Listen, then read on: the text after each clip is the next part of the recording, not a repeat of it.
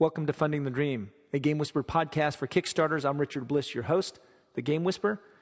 And tonight I'm joined by Thomas Rushing, co creator of Time Flux Origins of War, a Kickstarter project currently running till December 11th. Thomas, thank you for joining us. Yeah, no problem. Thanks for having me. I appreciate it.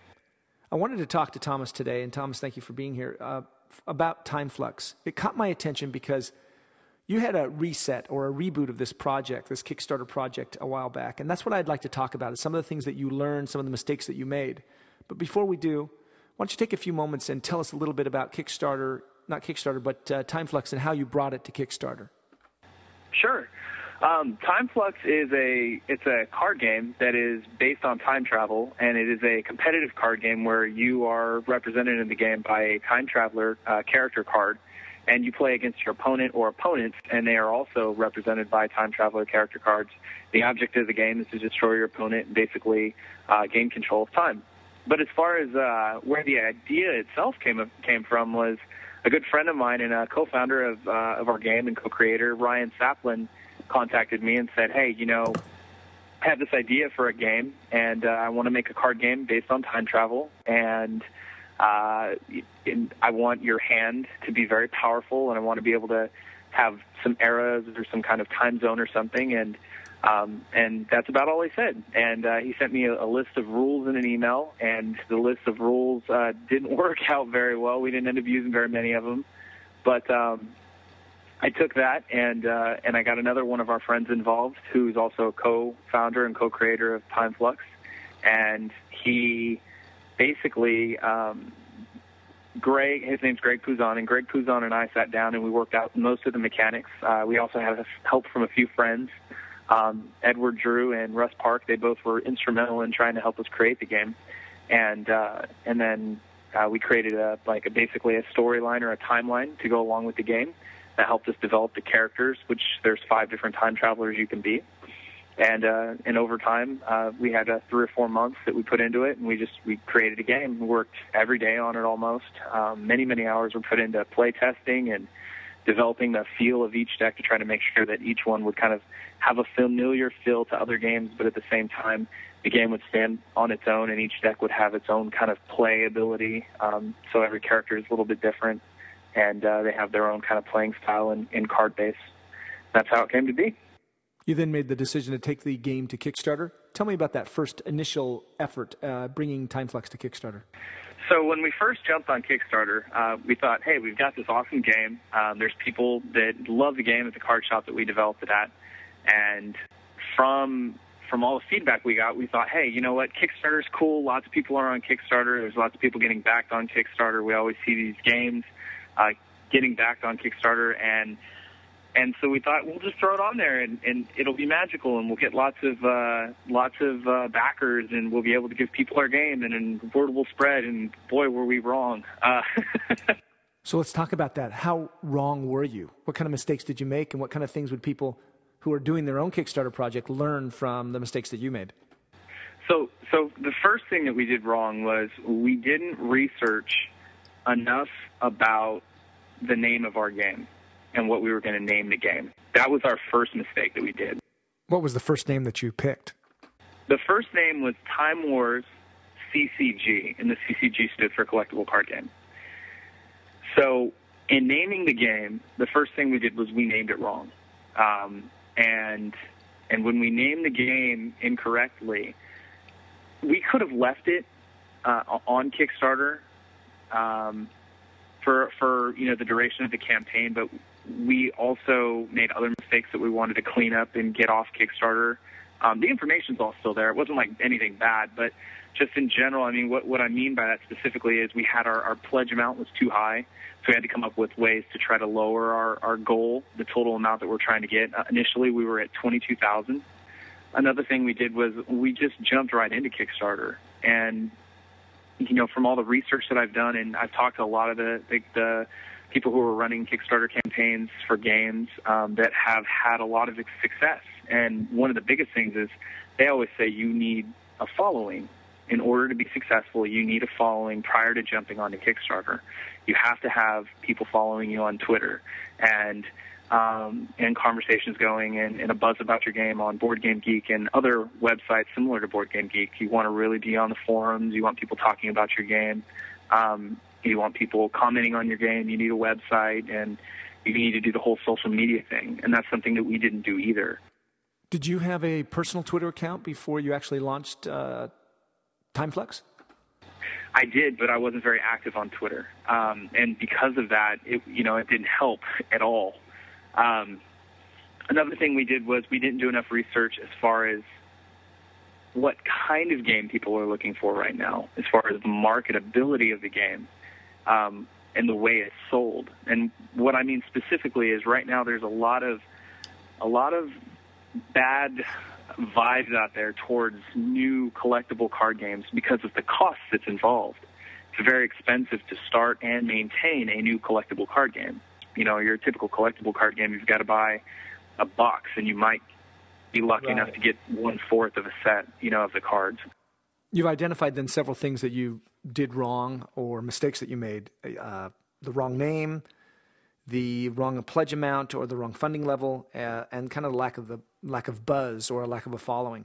How did you how did you figure out that you had the wrong name, and how did you go about fixing fixing that and picking a new name? Well, the name of the game is actually something that uh, that is still being worked on. Um, Time Flux is a name that we chose that we weren't sure was going to be able to fly because there's also a card game called Fluxx out there, and they release sets called um, like there's, I think they have one called Zombie Fluxx and another one called Martian Fluxx, and they they have a lot of uh, expansions to their game. They do. And so, one of the things we we learned how to do is use the forums, especially Board Game Geek. It's a really it's it's very helpful. When we chose our new name and we wanted to get on Kickstarter and wanted to get everything going so we can we want to launch at the beginning of next year. That's that's our goal. And so when we chose our name the second time around, which now it's Time Flux Origins of War. Um, we knew that we wanted something to do with time in our name, and we knew that we wanted uh, to to have something catchy like like uh, like war or flux or something like that. And so we chose like a thematic uh, title for the first set, which we call Origins of War, and then the game itself is called Time Flux. Um, when we chose the name Time Flux, we knew there was a risk. We had a meeting with an attorney about it to make sure that the the actual patent was available on that name, the trademark could be done on that name. And uh, we found it could. And so we decided we're going to go with it and we're going to see what happens. We'll contact Looney Labs, which are the owner of Fluxx, uh, at some point and, and find out, you know, how they're feeling. But for the duration of the Kickstarter campaign, we're just going to keep it this name. So just a few days ago, I spoke with um, one of the people at Looney Labs, and uh, and they said that it was not a good idea to use that name. kind of had already prepared for this in advance just in case, and so we're running actually a contest right now on Board Game Geek where we're giving away free product uh, for somebody if they come up with a new name for our game. And the winner, there's a first, second, and third place. The winner gets a full free set of our game, which is five pre-constructed decks and um, and right now, actually, I have it right next to me. There's about a hundred and something posts on there with a bunch of different name ideas. And so, um, you know, I think naming a game is probably one of the hardest things. That's one of the things I've learned is that, you know, if you're more prepared when you first launch and start, that you don't have to deal with all these headaches during the campaign, and it's more of a smooth campaign, and it it comes off a lot more professional and it's very helpful for people to see that side of the professionalism because then they, they feel like you know they're they're buying a product that they can trust um, and that they can expect it to be high quality because it appears professional. So I think that's one of the things that I've I've learned so far. Let's talk about that, the professional level of your project.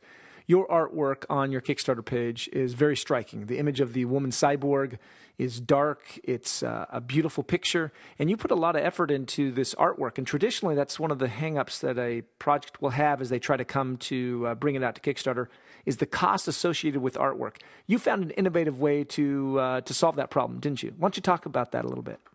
Yes, we were able to use the internet to our advantage. Um, we, my background is business, and I've been fortunate enough to do a lot of business in real estate, which requires me to know a little bit about contracts.